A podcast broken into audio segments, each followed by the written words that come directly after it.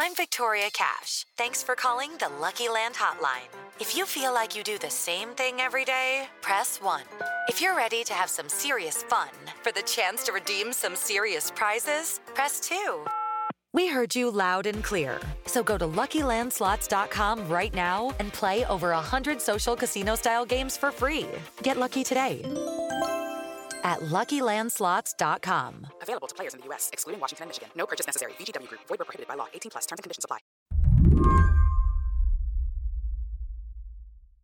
Remember back at the beginning of this pandemic when that video was going around of a doctor meticulously cleaning his groceries?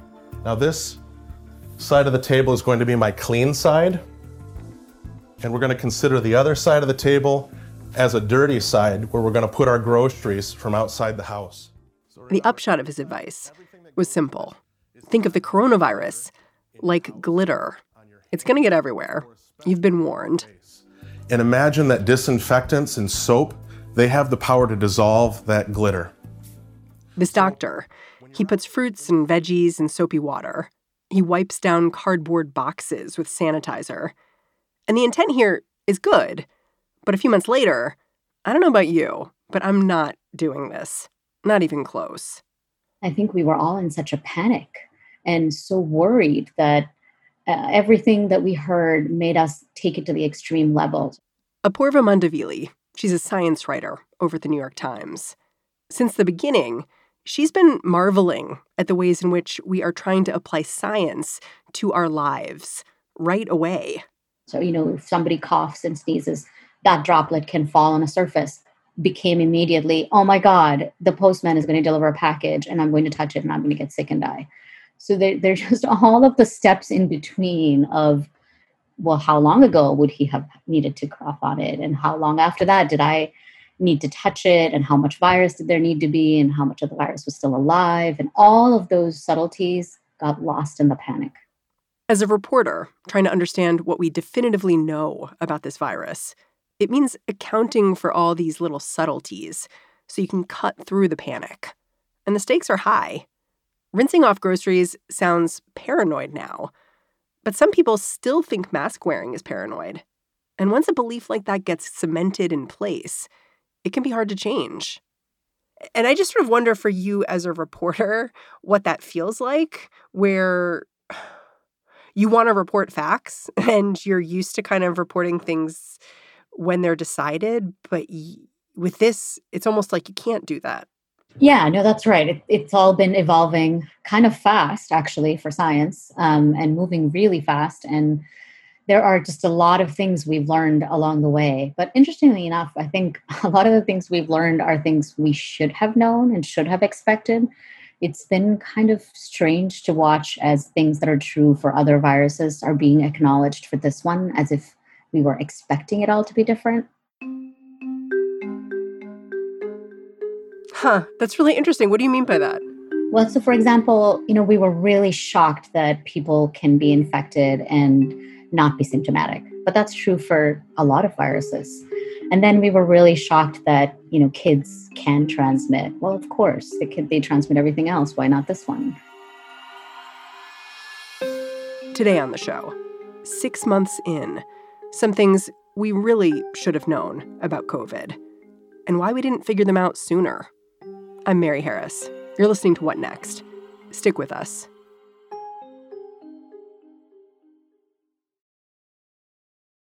This episode is brought to you by Discover. When it comes to your finances, Discover wants you to know they are the credit card that is always there for you. With 24 7 US based live customer service, everyone has the option to talk to a real person anytime, day or night. Yep, that means no more waiting for quote normal business hours just to get a hold of someone. We are talking real service from real people whenever you need it. Get the customer service you deserve with Discover. Limitations apply. See terms at discover.com/slash credit card. I'm going to tick off a few of the headlines of the stories you've written because they're intense. Like you've written these articles, you just started at the New York Times in the last couple of months, mm-hmm. and your articles have headlines like even asymptomatic people carry the virus in high levels. children may carry coronavirus at high levels. Coronavirus cases are much higher than reported in parts of the US, study shows. it's like I listen to them all together and I just wonder like do you miss write do you miss writing hopeful stories?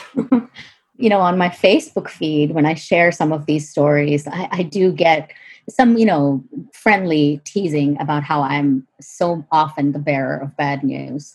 Uh, and I do really try to also report on, you know, positive things. So, for example, um, some of the stories about how almost everybody who's had the infection has antibodies and probably some strong T cell responses as well. So, most likely they are protected for some period of time. So that was good news. Um, and especially because it showed that that study that I wrote about showed that um, even people who are only mildly ill can also uh, produce these antibodies. So that was good news. I mean, you did a deep dive into the debate over whether the virus is airborne. And I wonder if we can talk about it in a little bit of depth because I, I thought it was really interesting to look at your reporting and think about all the reasons why we seem to miss this possibility in the beginning. And some people still seem to be missing it. So, how did you first get interested in the idea of why, you know, the virus being airborne seemed to be something that people weren't picking up on or talking about as much? So, one of my colleagues and dear friends, Roxanne Khamsi, actually first broke the story in Wired magazine, and she did that a couple of months before I did. She wrote about how among aerosol scientists, there was a pretty clear sense that this virus is, in fact, airborne but that there was a lot of resistance to the idea. And so she she delved a lot more into sort of the historic studies that show how this has been true for flu and other viruses. I remember her article because it came with this graphic of two people talking at each other mm-hmm. and you could see the bubbles of particles and air sort of intermixing in front of them and you just realized like how the virus could be suspended and exchanged pretty easily and it makes sense, right? I mean, it's absolutely logical. So that was really the first inkling that there, there, there wasn't enough conversation about this. And then, you know, I have a little bit of an investigative streak to me, and I started asking people whenever I was interviewing them for other stories about where they stood on this and what did they think about the evidence. And I started to hear that it was pretty firmly divided into two camps people who understand how aerobiology works um, how viruses move through the air, and people who are from the sort of mindset of droplets and coughing and sneezing and surfaces, like that's the be all and end all of transmission. And the conversation kept coming back to the WHO, the World Health Organization, as being the sort of driving force of the resistance to the idea. And so I concentrated all my focus on that because as you know, the WHO is hugely influential and they've been front and center in this epidemic. They had daily briefings at the time, and everything they said was being reported widely.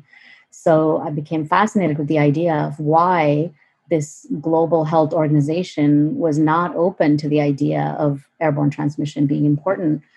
And you know, as as these stories often end up, it's about a few opinionated people who really hold up the progress. And that's the story that I ended up hearing is that, you know, in the internal committee meetings, there were just a very few people who really, really believe in hand washing and really believe in the idea that droplets are the only way, you know, bigger droplets from coughing and sneezing are the only way that somebody can get sick and that aerosols, which can kind of travel farther and stay in the air, don't really matter. And it seemed like the conversation just stopped there so these experts, these 239 experts, were trying to change the WHO's mind, and they became kind of the, the protagonists of my story, if you will. We think of scientists as driven by logic and rigor, but when you describe them how they were just big believers in hand washing or surfaces, or it sounds almost like a religious belief.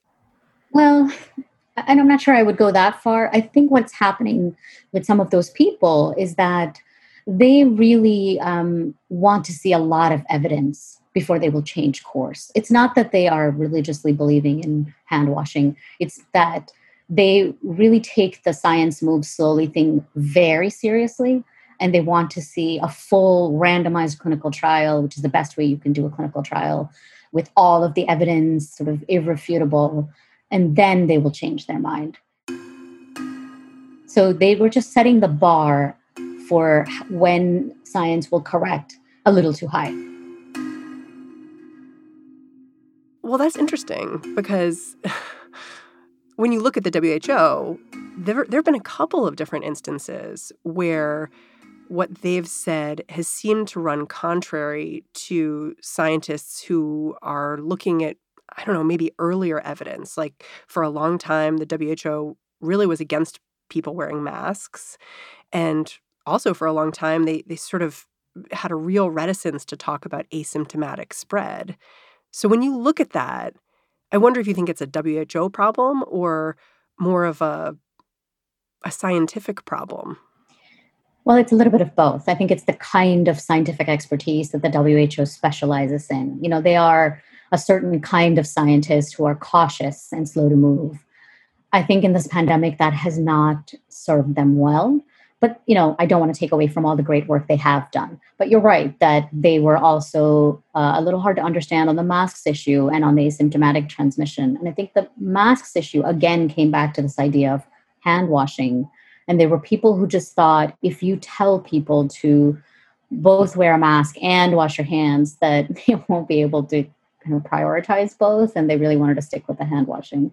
This is what i've heard by the way. I don't have you know conclusive proof of any of this and also i think they were worried about the availability of masks. You know they think about all of these low and middle income countries all over africa and latin america and and you know asia. And so they they're not just thinking about countries like the united states that presumably should have the resources to supply masks although we haven't. And so they were thinking more in terms of what can we recommend that's easy for people to do. And they did not want to recommend masks and have a run on supplies of that kind. What I see when I look back at the past several months is I see masses of people trying to act fast to avoid a disaster. And they're looking to scientists. But scientists, they move slowly. That's kind of their whole thing. Don't get out in front of the data. It's a completely natural conflict, but I think it's one that we have to find out how to resolve because this isn't going to be our last pandemic. So, you know, when the dust settles, we may really need to think hard as a society about how we process this kind of information quickly and how will we make decisions quickly. I mean, on the mask issue, for example, the idea that um, you wouldn't recommend them because the evidence for them isn't very strong just doesn't make a lot of sense because it's it's inexpensive, it's easy to do, and even if it just reduces the risk, it's worth doing. There's this story you you co-wrote this week that I have to admit kind of surprised me a little bit because you've written so much about kids as possible COVID spreaders. But you wrote about how New York is actually positioned to reopen schools safely. Did you feel like you were changing your mind writing that article, or did it feel like that was a change to sort of go that route? No, not really. I mean, I think all of the reporting that I did leading up to that New York piece, all of those were really trying to say, hey, just because kids don't get visibly sick in front of you, don't assume that they don't have virus and they aren't infected and they're not spreading it to anybody else. But the New York piece is very specific. It's it's a very low transmission area. I mean, we do have a very low case count right now, and we've done pretty well since the horror of the spring at keeping things under control. What do we know about kids in the coronavirus at this point? Because I feel like the story has changed a little bit. So, what do we actually know from the science? I think what we know so far for sure is that kids, if they get infected, don't get sick as often as adults do. That the vast majority of kids will have very mild or no symptoms but with the kinds of numbers we've had in the United States, we are seeing more kids hospitalized. And there was just a paper that said among hospitalized kids, a third of them will end up in the ICU. So it's not that kids can never get very sick. Some some do, but for the most part, the majority of kids will be fine, even if they're infected, at least in the short term that we know of. So in the United States, there are just so many people getting infected that we're seeing more kids. That's right. The, the numbers are overall going up because everywhere else that the outbreak came, they took many more precautions and kept the kids at home, or if they went to school, they did it with all kinds of precautions. So they just did not see the same numbers of kids get sick as we are seeing in the United States. So if opening schools is a little bit of an experiment, I kind of wonder how parents and administrators should be preparing for it and whether your sources are telling you, you know, what we should be doing now so that the opening is successful. Mm-hmm. I think yeah, there, there's there's a lot of conversation about the right kinds of precautions to take, and I, I do think that it's really important that any school district that decides to reopen has a plan in place. I mean, that's what all of the experts have said for weeks now. Is we need to have a plan before you reopen. So, you know, that's not just for precautions like will the kids wear masks or will only teachers wear masks, but also the idea that inevitably there will be a, a case found in a school. It's just going to happen in most places because there's community transmission in most places. So, it's really important for schools to have a plan in terms of, you know, what will they do if one case is detected? Will they shut the school down then? Or will they only quarantine that class? What will they do if there are two cases? There are uh, so many good reasons for kids to be back in school. So that that whole conversation is just not simple. It's extremely complicated. I think what really needed to happen was that we needed to be having these conversations early in the spring and really coming up with plans for reopening that prioritize schools above you know restaurants and dining outdoor dining or indoor dining or any of the other things shops and all of those things the most important thing should have been schools. Because if you think about all of the components of society contributing you know some proportion to the overall you know transmission schools contribute some part. Now what else can we close in order to keep the schools open? That should have been the conversation yeah. I mean, when you when you say that, when you say that we really needed to have been thinking about eh, the bigger picture, not just bars and restaurants and shopping malls and motorcycle rallies, but schools and kind of integrating everything and prioritizing schools in there. Who do you who do you hold accountable for that? I think the governments at every level.